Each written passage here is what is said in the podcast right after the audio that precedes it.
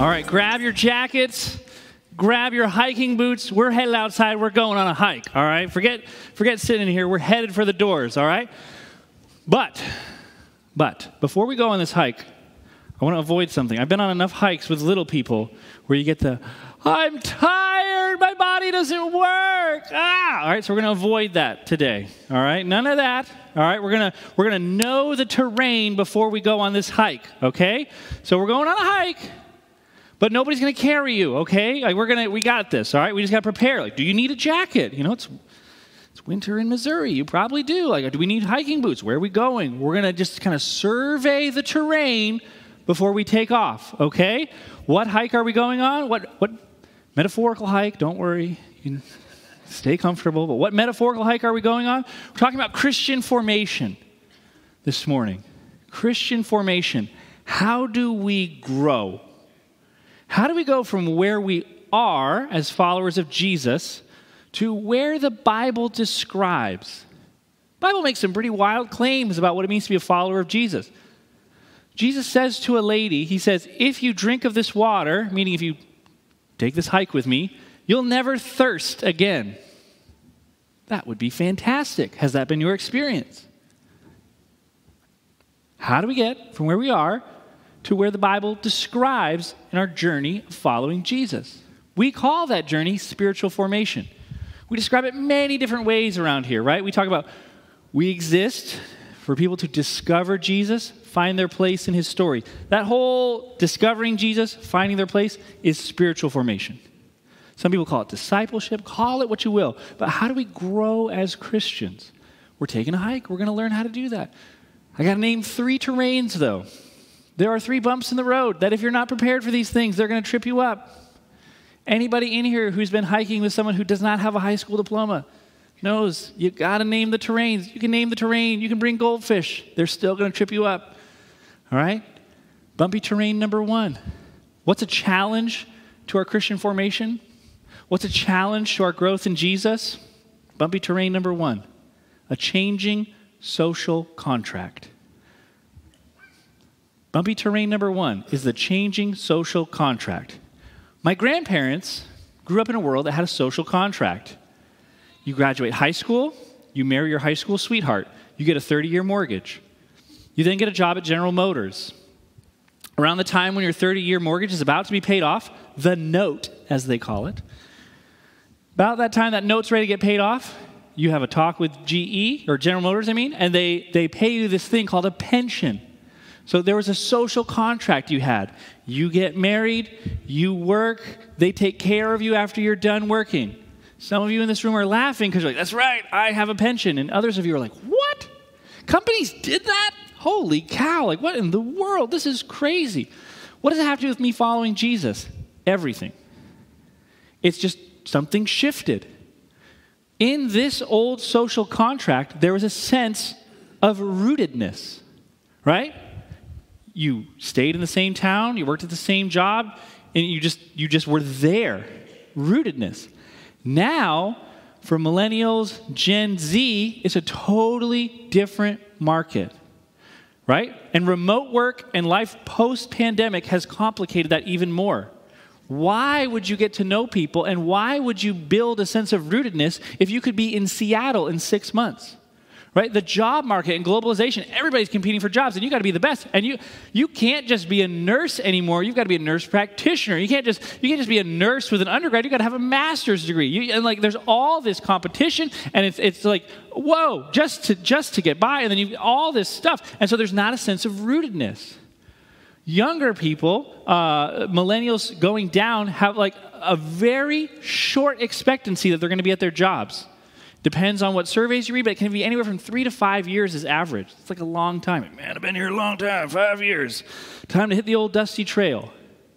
You might be thinking, look, I graduated from Hickman, got, got my MBA at Mizzou, I work at Shelter Insurance, I'm rooted. Yeah, but the people in your life aren't. It's very difficult to build roots, to build connection, this whole idea of formation when relationships feel unstable. There's a fantastic book called Bowling Alone Bowling Alone, like, like you have a bowling ball and you're doing it by yourself. Bowling Alone by Robert Putnam, that describes how we become far more isolated. Far more isolated. Some of you remember a world where people were in bowling leagues. That's challenge number one to discipleship the changing social contract, different expectations. How are we going to get to know each other? How are we going to be rooted? Why would I give myself to a local church? People aren't going to be here tomorrow. Challenge number one on our hike. Challenge number two on our hike pop postmodernism. Challenge number two on our hike is pop postmodernism. What is pop postmodernism? Pop postmodernism, postmodernism is very skeptical of meta narratives, of big stories, right? The, the Bible is the story that explains all stories. It's the big story, right? In postmodernism, what is that? That's a power move, right? That is a power move. Anybody who claims that they know truth, anybody who claims that they know uh, some big story, they're just trying to seize power from us. And you may be in here thinking, you may be a boomer, and you may be thinking, oh, that's just young people. Mm-mm. All right? You may have heard this phrase Christianity, it's not a religion, it's a gave us that. That's pop postmodernism.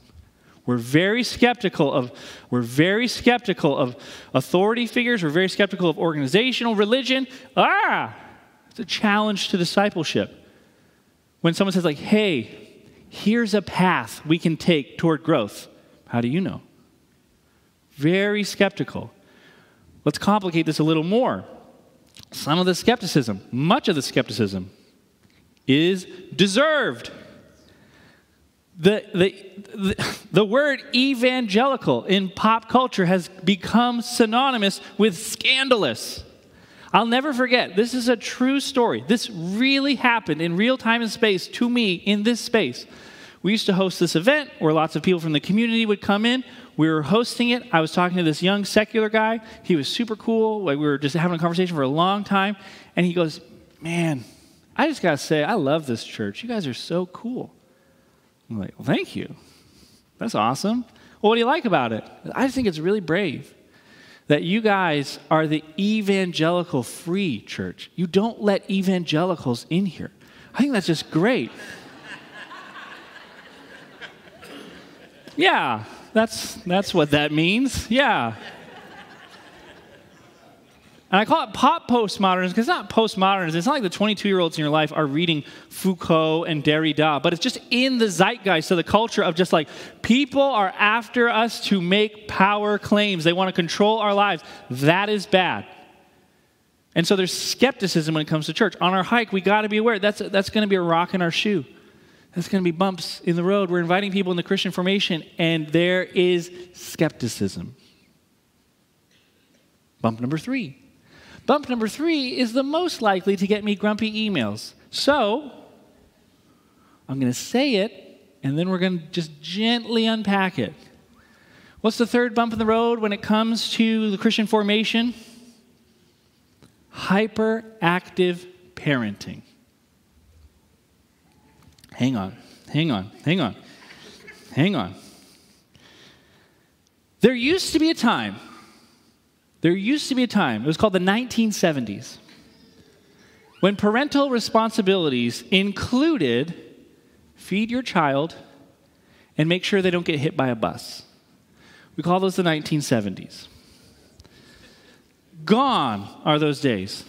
Gone are those days, and they have been replaced by hyperactive parenting, where people have a kid, and as soon as that kid enters the world, a clock starts ticking.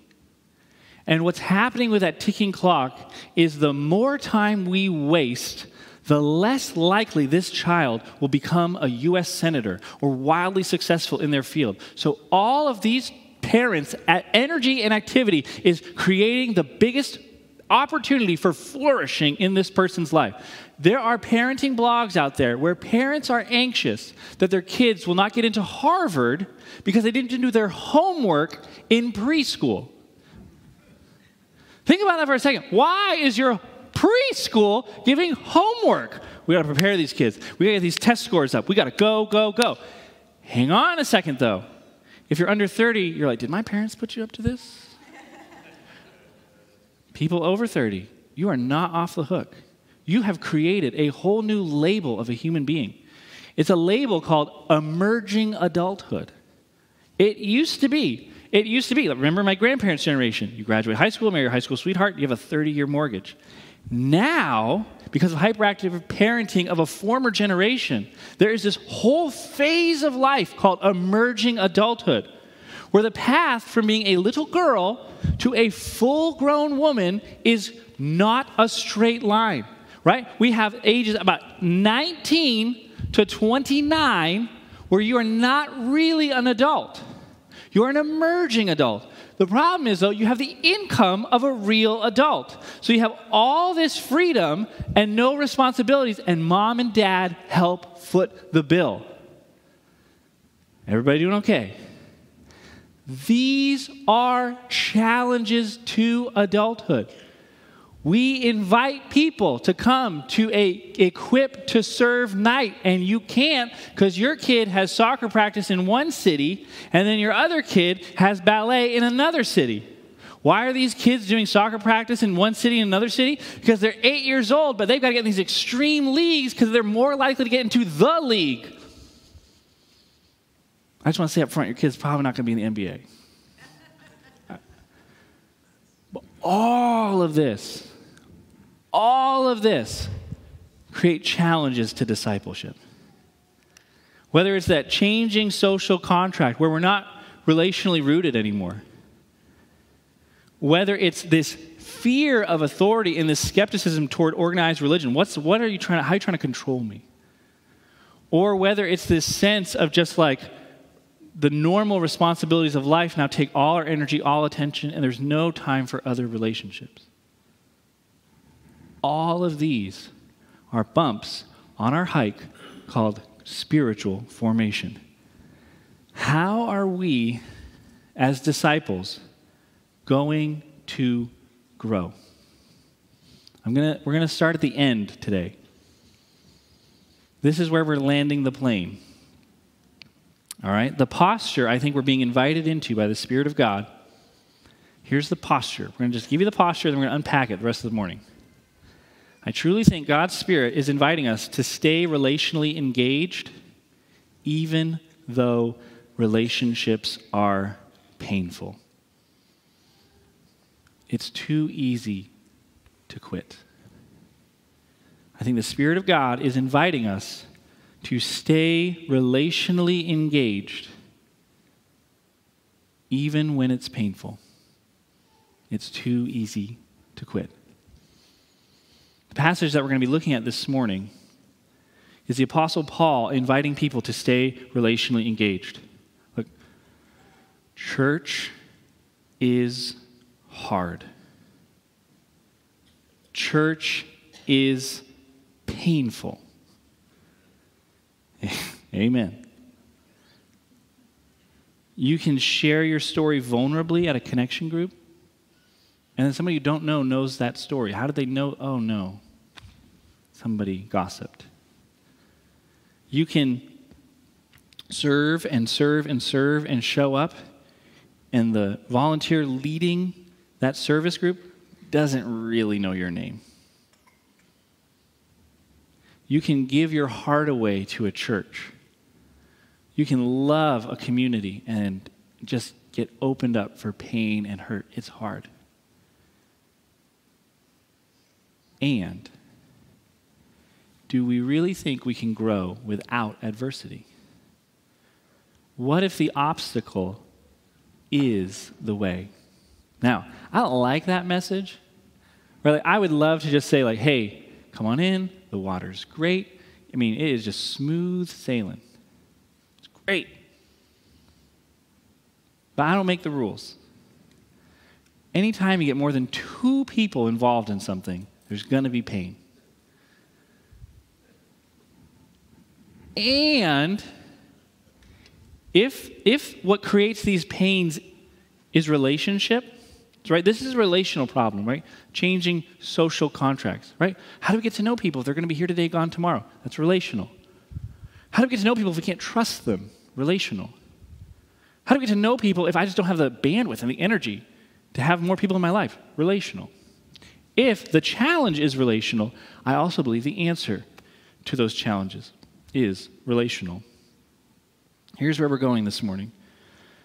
I believe Paul's vision for a church, his map for Christian formation, is we are loved into loving. How do we grow? How do we change? How do we go on this journey of spiritual formation? We're loved into loving. And a lot of us give up before roots can really dig in. And the invitation this morning is to stay engaged, to keep relationally engaged, to not run. How do we do that? There's a chapter in the Bible where Paul is talking to a church that was a fast growing church. And then that fast growing church soon encountered chaos. Big personalities came in. You know, they started going around the cult of personality. I'm of Paul. I'm of Apollos. Oh, yeah, well, I believe this. You know, I'm really gifted. I have these gifts. I have those gifts. And it created all kinds of relational chaos. There was sin, and that created hurt in this community. There was confusion, that created hurt in this community. And then Paul writes a chapter where he says this I need to show you what he calls is this a more excellent way. And he goes on to say this we're loved into loving. It's 1 Corinthians 13. If you have a Bible, please turn with me to 1 Corinthians 13. It may surprise you to learn that 1 Corinthians 13 is not about marriage. If you had this read at your wedding, don't feel bad. It can apply, but there is a whole book of the Bible that's written about romantic love and sexual relationships that you could have had read. But don't worry about it. You had this read, and that's fine. It can still apply. 1 Corinthians 13, Paul lays out a vision where we can be a community who stays relationally engaged when it's hard. And we can love others into loving because we've been loved into loving. 1 Corinthians 13. 1 Corinthians 13, I'm going to start actually in 1231. Here we go.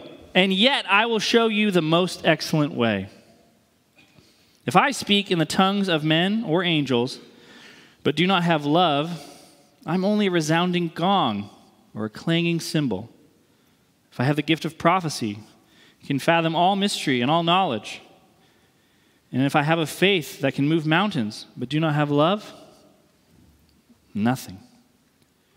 If I give all I possess to the poor and give over my body to hardship that I may boast, but do not have love, I gain nothing. Love is patient.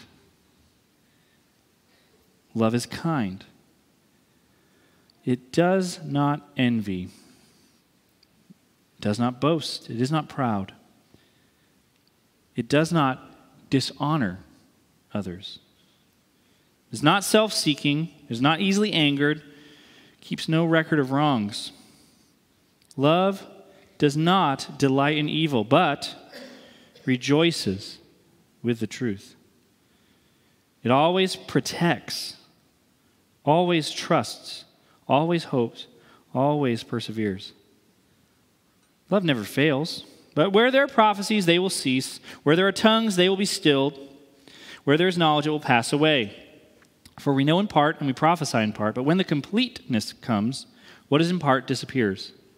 When I was a child, I talked like a child, I thought like a child, I reasoned like a child, but when I became a man, I put the ways of childhood behind me. For now we see only a reflection, as in a mirror. Then we shall see face to face. Now I know in part. Then I shall know fully. This is amazing. This is what part of what it means to be a Christian for Paul is this little phrase right here even as I am fully known. And now, these three remain faith, hope, and love. But the greatest is love. Let's pray and ask for his help. Father, we again want to hear from your spirit. God, my words can just set the table. But God, I pray that my words would set a table and your spirit would work with us to stir up our imagination. How can we be people who stay relationally engaged in the face of pain, in the face of disappointment. God, our prayer again today is we want to hear your voice. We trust that you come where you're welcome, and you are welcome here. Amen. All right. We have this thing around here that we call our discipleship pathway, right? That's kind of a map. What are we doing? How do we do spiritual formation? We say there's four components to that. We gather. This is part of spiritual formation. We're not here just trying to learn information. We're really in here trying to be formed in Christ. We connect. We need to have relationships. We serve. Troy just talked about that. And we bless. Talked about that two weeks ago. What does it mean to connect? Right? If it's so important, if we're saying like this is like a pillar we're hanging everything on, we really think we're loved into loving. We really think connection. You, we, this is how we be fully formed Christians. What does it mean to connect? Well, here's what I think it means to connect. Connecting is when disciples of Jesus commit to relationships of kindness and good intent. Connecting is when disciples of Jesus, people who are following Jesus, they're being formed by Jesus, make a commitment to relationships of kindness and good intent. We're going to unpack this a little bit today. There is a commitment in connection, right? It can be very risky. It is risky to connect with people and not know are they connecting back? Like, am I going first? The posture of connecting says, I'm, I'm following Jesus and I'm committing to relationships of kindness and good intent. I have to say, just really clearly, kindness is not the same thing as niceness. Okay? I, I assume that because I'm from a not nice place. You, this is a very nice, the Midwest is the nicest place on earth. Last night, a friend and I were getting dinner. We ended up meeting this like inebriated stranger and asked him for directions. He left his friend, walked with us like two blocks into the restaurant, told us stories about like being a townie in Columbia and all stuff. And the whole time I'm like, this is the end we're gonna die. Like this was a, this was a, I got a call. I, am like texting like Troy, you gotta find somebody else to preach tomorrow. Like this is the end. The guy I was with, I was like, dude, were you nervous about this? He's like, no, why? I'm like, you don't think it's weird that you know is he gonna kill us? He's like, we asked for help. He helped us. I was like, this is the nicest place on earth. That's not kindness. I mean, it is. I mean, it can be kind. Kindness and niceness are not the same. Niceness is not an invitation to be a doormat. There are dangerous people in the world, and it is not kindness to say, hey, run me over. I'm a disciple of Jesus. I'll take whatever you got. I'll sign up for all your, your unhealthiness, and you can just keep dumping that on me. And I better is one day in your house, Lord, than a thousand elsewhere. I, you know, all things for good. That is not kindness. Kindness in the Bible is a commitment to others flourishing. Sometimes the kindest thing we can do is say, Can I ask you a question? it, it, does this line up with who you are? As we're disciples of Jesus, I hear you using this language. Can you help me understand why, as a disciple of Jesus, you're speaking to others that way? That's kindness. Kindness is also, hey, I'm going to sacrifice sleep and comfort to serve you. That's connection. And good intent. I believe Paul in this chapter is really just unpacking the Sermon on the Mount when Jesus talked about what, hey, you know, love your enemies. I think Paul's talking about what that looks like. Bless those who persecute you. Paul's just unpacking this in this chapter. Good intent in the Sermon on the Mount, Jesus says, judge not. We can't know other people's motives. And so good intent just says, hey, I see something, but I'm not going to assume the worst.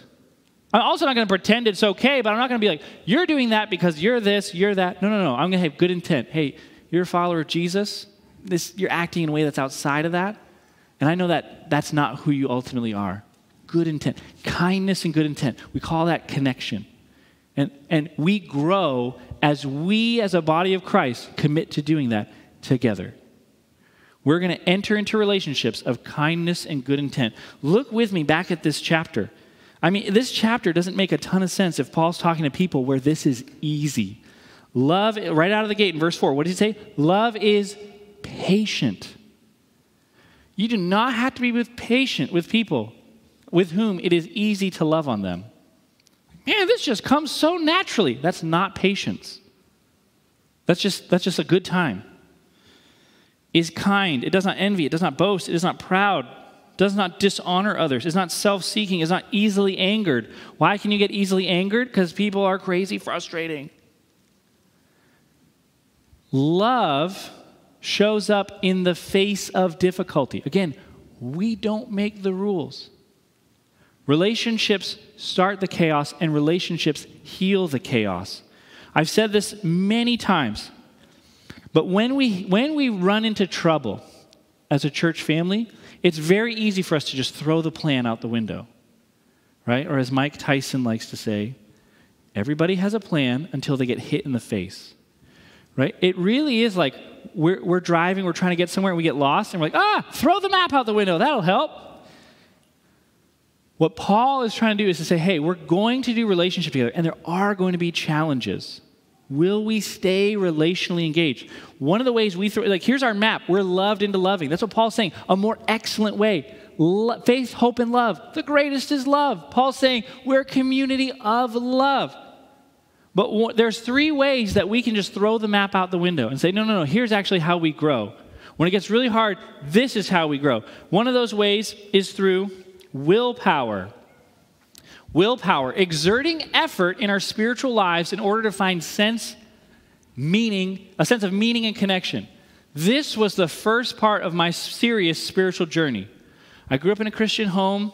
Uh, I, was, I was following Jesus, but I didn't really get serious to my faith until I went away and I met this guy who had just gotten out of rehab. He was in, he rapped. He was an amazing rapper. We were going to be professional. I was going to play bass. I wasn't going to rap, but we were going to be. I was going to be a professional rap group, and we were going to make it big. I became friends with him because one day in upstate New York, I remember we were working at a Christian camp, and he was older. Right, I'm 19 years old. He's 24. Which, if you're 19 years old, that's 55. Like it's like, wow, he's so old. He's so wise. He's had so much life experience. This is great. So I meet this 24 year old guy. It's the middle of the afternoon, and he's reading Romans.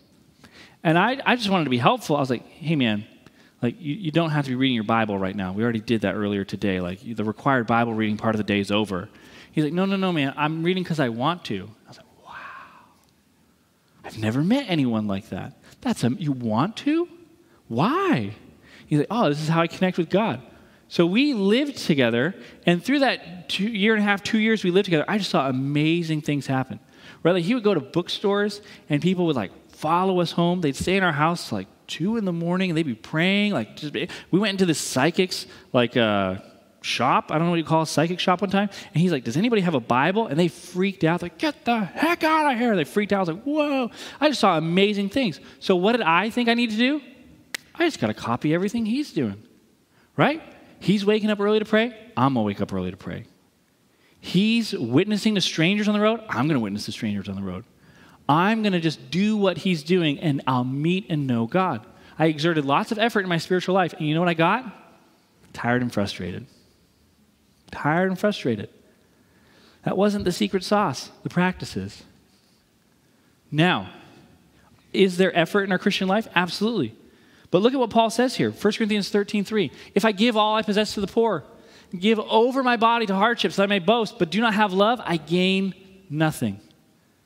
We're loved into loving. The effort train, oh, it doesn't lead there. Now, is there effort in our Christian life? Yes. But so many of us know this. So many of us have been, we just serve and serve and serve. We're like, man, I, I you know, I just want to know God, so I'm going to keep serving at church. I'm going to keep, even when they don't ask me to, I'm going to keep. And then what happens years from now? You explode. You're just like, do you realize all that I've done? And nobody cares It's because we, we, we, drew, we fall into this error. We throw the map of love being the way we change, and we fall into this error of willpower, exerting effort in our spiritual lives in order to find a sense of meaning and connection. Man, I fall into this. Uh, another, another danger that I think is our tribe is particularly prone to is the intellectual danger. We think that we grow on our journey of spiritual formation through being intellectual. If I know enough about God, I'll find meaning and my pain will go away. This this, this slide has my number. I grew up in a church where people loved the Bible, and I was like, if I want to be spiritual, I got to know more than everybody else. And what happened? I did. Like I really, I mean, I crushed it, right? Like, I mean, I was just, I went to seminary. I just like, I buckled up and I studied as much as I could. I remember there was one time I was in the, sem- the third floor of the seminary library. Do you know how many people study in the third floor of the seminary library? Nobody. I'm in there studying. A professor came and sat down, and I studied longer than him. I was like, boom. What up, bro? Couldn't handle it. What happened? Wildly frustrated in my walk with God.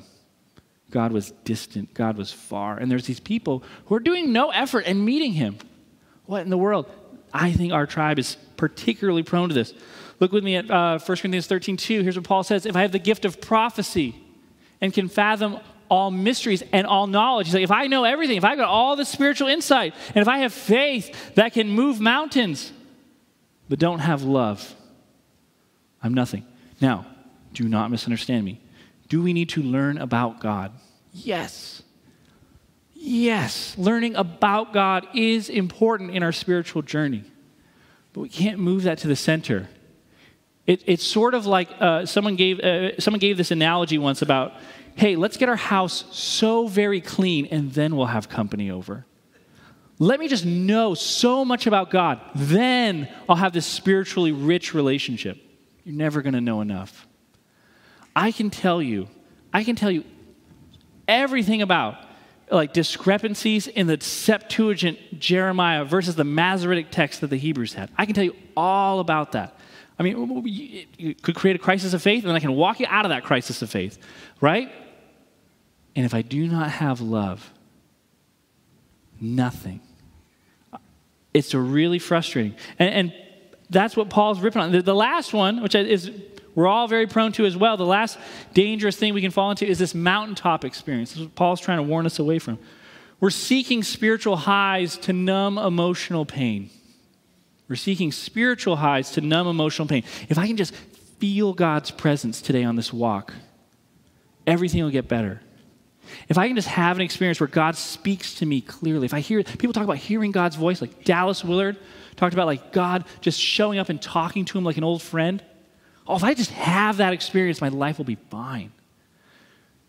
You know, I, I can tell I've had lots of wild spiritual experiences. Wild stuff has happened to me. And it's awesome. And I have been guilty of chasing those highs. But that's not, that's not what's going to form and transform us in the long run. It's an, it's an essential part of our walk, that euphoria we feel with God. And I, I am concerned too many of us minimize that, right? We're like, oh, experience, experience doesn't matter, right? No, no, experience matters. And we need to have deep, meaningful, positive experiences with God, but that's not the main thing. That's not how we grow as disciples. That's not how we're going to connect. We are loved into loving. Listen again to some of these words, how Paul describes love. What's he saying is the more excellent way? Love is patient, kind, literally says this it does not have negative feelings over another's achievements, does not heap praise on oneself, is not proud, does not dishonor others, is not self seeking or easily angered, keeps no records of wrong, but rejoices in the truth, protects, trusts, perseveres, and never fails. The journey toward healing relationships is healing relationships. We're healed by relationships when we take the first step. Relationships are painful, they are disappointing. And please do not hear me say, so run toward dangerous people. I just need to be very clear about that. There are people in your life who are dangerous, who you have tried to extend peace and they have been dangerous. I am not saying run toward those people. But I am saying it is too easy for church community to just go, I don't like the worship here. I don't like the this. I don't like the that. I'm going to go to this church where the that is better. It's too easy to quit. It's too easy to not be patient. We want this instant gratification. Look, it's not just me saying that, too. There's a local legend who said it way better than I can. I love this guy. Who, did everybody know who this is? Everybody? Elijah Drinkwitz. He's like a real life Ted Lasso. He's fantastic. Uh, I don't really understand a lot about this because I think college football is not fun to watch. Um, but Apparently, apparently there is a transfer portal. Do you guys know about this? So there's a transfer portal where like students can just like leave the school they're at, you know, and then they can go somewhere else. And somebody asked Drink, Coach Drink, about this. I love his response. So I'm just going to let him hear it. Uh, you hear it from him rather than me just reading it to you. And to the folks at home and the folks watching this later, uh, we don't want to pay $200,000 to ESPN. So at first, there's just going to be like a long silence in the YouTube video. Uh, well, hopefully, we'll go back and edit it, but life happens. We might not. So if there is a long silence, just skip ahead a couple of minutes, okay? Because I don't want to go to jail. Uh, so here we go. Be careful what you wish for. So I, I don't know. I, I, I, don't know. Yeah, I, don't know. I don't know. I'm, I'm going to try to be measured with, with some of the things I say just because I think this stuff always gets to be put back on you and all that stuff. But, um, you know, I, I, think back to the question talked about growth. Um, and very rarely is growth just like this. And, and very rarely in life, whether it's uh, the story of bamboo, who bamboo grows very little for six years and then six weeks will sprout six feet. Um, whether you're talking about my father-in-law who's a farmer uh, and you don't plant seed and it grows the next day. You got to go through uh, a spring, you got to go through rain, you got to go through mud, you got to go through heat, um, and then something great comes and bursts through the ground for that. I think we're, you know, we're such a instant gratification era, including myself. I'm not putting this on on anybody. It's the entire world we live in that we're trying to skip the step of adversity and growth. And you're never going to be able to skip that in life. You're always going to have to face it, whether that's in your marriage, whether that's in your job, whether that's raising kids. And I know what's happened. We want to, as parents, as older people, we want to help the young, the, the next generation not have to face some of the hardships that we faced. But man, the greatest generation in the world is is the greatest generation because they faced the Great Depression, they faced the World War II, you know, they, they figured it out. And um, I just worry about there's going to be players who leave our, our program, um, and I love them dearly. And, it, you know, it's maybe they're not excited about their role or they're frustrated because they don't feel like they're being utilized the right way. And sometimes you just got to keep growing, you know, and, and um, you know, sometimes the grass isn't always greener on the other side. And, and sometimes you're just trading one set of problems for another. So, isn't that so wise? I love Coach Drink. Sometimes the grass isn't always greener, and sometimes we leave things too soon. Sometimes we might not even know which one of these three errors Paul's describing that we fall into. Do we fall into the trap of intellectualism? I'm just going to grow by knowing about God. Do we fall into the trap of willpower? I just got to serve hard. I just got to try hard. Do we fall into the trap of seeking spiritual highs? We don't know because we've never been around long enough where that's gotten, you know, come up to the surface. Church life really is like gardening. We've got to have a season where we till the soil and we just trust. I trust it's going to rain. I trust God's going to bring fruit, and I, am going to look for it when it's here. Oh, that's hard. It's really hard. And love is patient. We are loved into loving. I, I talked about this tool last week. I want to just kind of recap it and, and set it up for where we're landing. This is called the Engel scale. So, Jim Engel was a professor at Wheaton College, and he talked about how people are persuaded. So, people are not persuaded to go from member of Al Qaeda to, you know, leading a Boy Scout troop. All right? This, this, this, they don't do that overnight, right? There is, there's gradual shifts we go through. So, uh, how someone, like, so if someone's presented with a new idea, right? They're a negative eight on the Engel scale if they're totally unaware of that idea. Right? So, for example, if you're like, oh, I didn't know that we were loved into loving, I didn't know that was a thing, you, you would be a negative eight, you're unaware.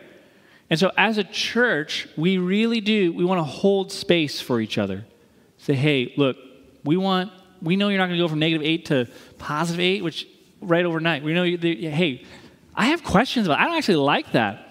Right? And that's why church is really positive. If, we, if it was like four of us meeting in my house, like if you don't like what I'm saying, it gets awkward fast.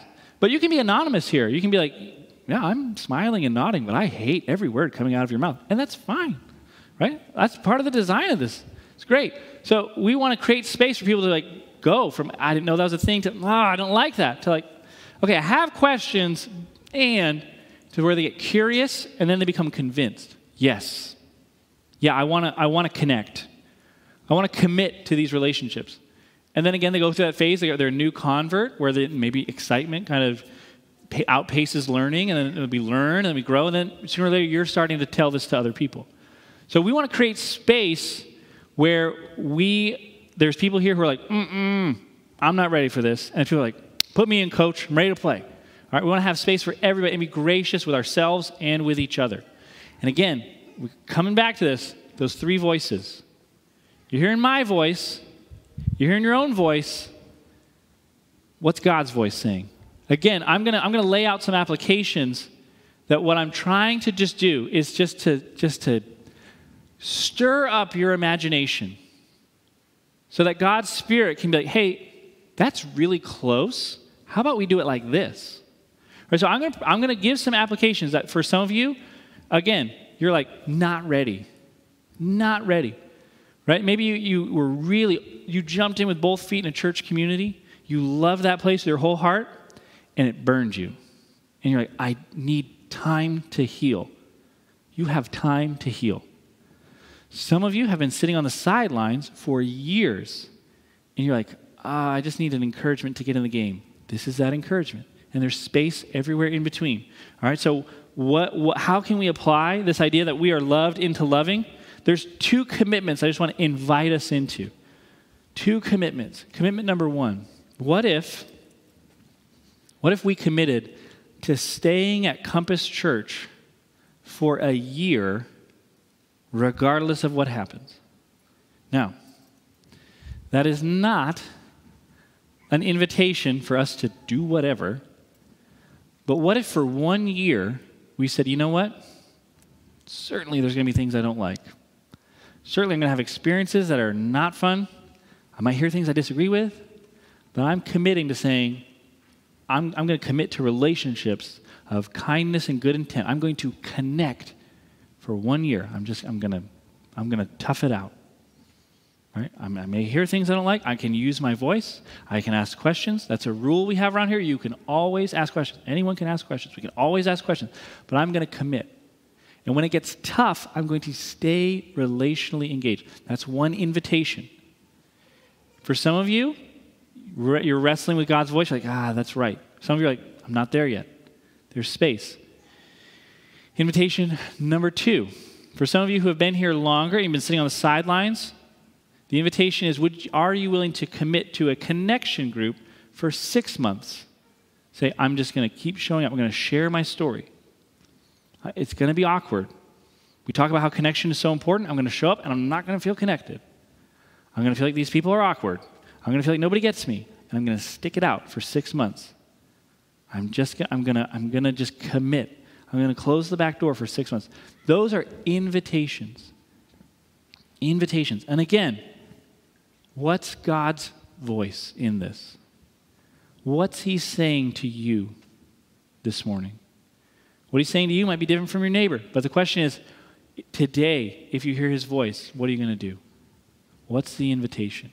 This is stuff I have to live out. Right? I have not arrived. Uh, yesterday, we took our kids to the Runge, Runge Center. I don't know if you've ever been there. It's awesome. Like, Missouri is crushing conservation, by the way. It's just amazing. Uh, and so we go to the Runge Center, uh, and as we were walking into the Runge Center, I saw a truck. It was a really cool truck. I loved it. It was an old Nissan. It was super cool. Uh, and it had bumper stickers on it that I found, we'll just say rude. I, I was like, that's, oh, that is a rude bumper sticker. And uh, so we get into the Runge Center, and they, they, they were going to have eagles at the Runge Center. It's amazing. Have you guys ever seen an eagle? It's like a dinosaur. They're humongous. And they go, Rah! like during when we actually got into like the display, like they're like, don't move, because if you move, Like it'll freak the eagle out. Shepard was freaking out, so I had to carry him out. So when I picked him up, I just heard, Rah! and I was like, oh, this is the end. This is it. So as I'm heading into the Runge Center, though, I, you know, I walk by the truck with a rude bumper sticker, and there's a line. I had to wait in line for 45 minutes to get into the eagle display. Oh, we came all this way. We're waiting in line, baby. I get in line. Who's in front of me? The driver of the truck. I was like, you kidding me? For real, God? It's my day off. I get, don't I get one day off a week? All right. All right. You got to remember, I'm from the East Coast. I'm proud of being from the East Coast. I believe God put a horn in your car for a reason. This guy turns to me and says, Save my spot, will you? No. That's not how lines work, bro.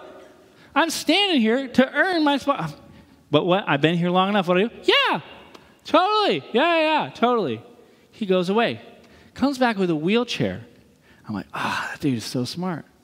So smart. So he's sitting in front of me with a wheelchair, and I'm just, I just start like, we start making fun of, I started making fun of him, and it was fun. We were like poking each other. I was like, man, you're really smart. Like, what, kind of like plow people over with you? And he's like, ha ha ha ha. And uh, so we start talking, and uh, he's trying to like the line's moving, and he's just struggling to get the wheelchair moving. And I was like, "Hey man, can I push you?" And I I was not relationally engaged, right? I'm just like putting up with him at this point.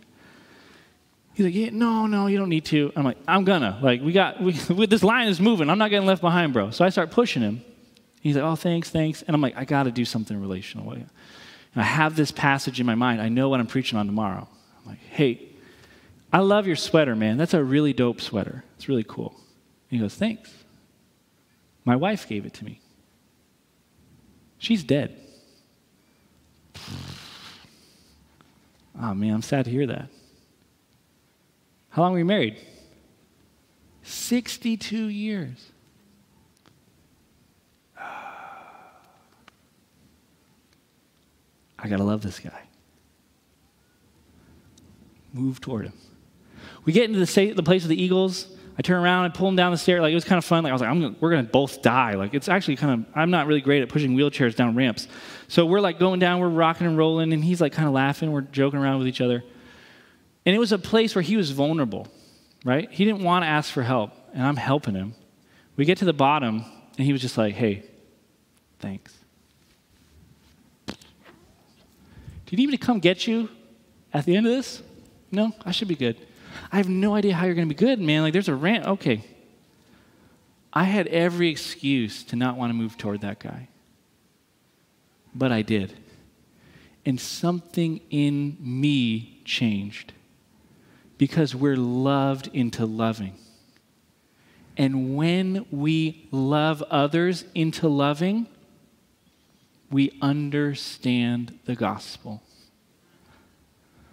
1 Corinthians 13 is the gospel with skin on it for a church of broken people. We all leak, and thank God, thank God, the ethic that binds us together is not being right, it's not having spiritual highs, it's love. It's moving toward each other. Don't quit. We need you. Don't quit. Jesus, Jesus, we need you.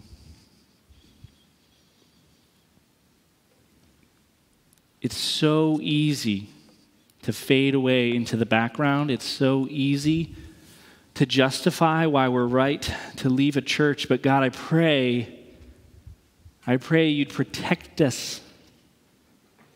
I pray you'd protect us from our voice when it tells us that we'd be better off alone. Father, help us to move toward each other, to stay relationally engaged when it gets hard. In Jesus' name, amen. This podcast is part of the ministry of Compass Church in Columbia, Missouri.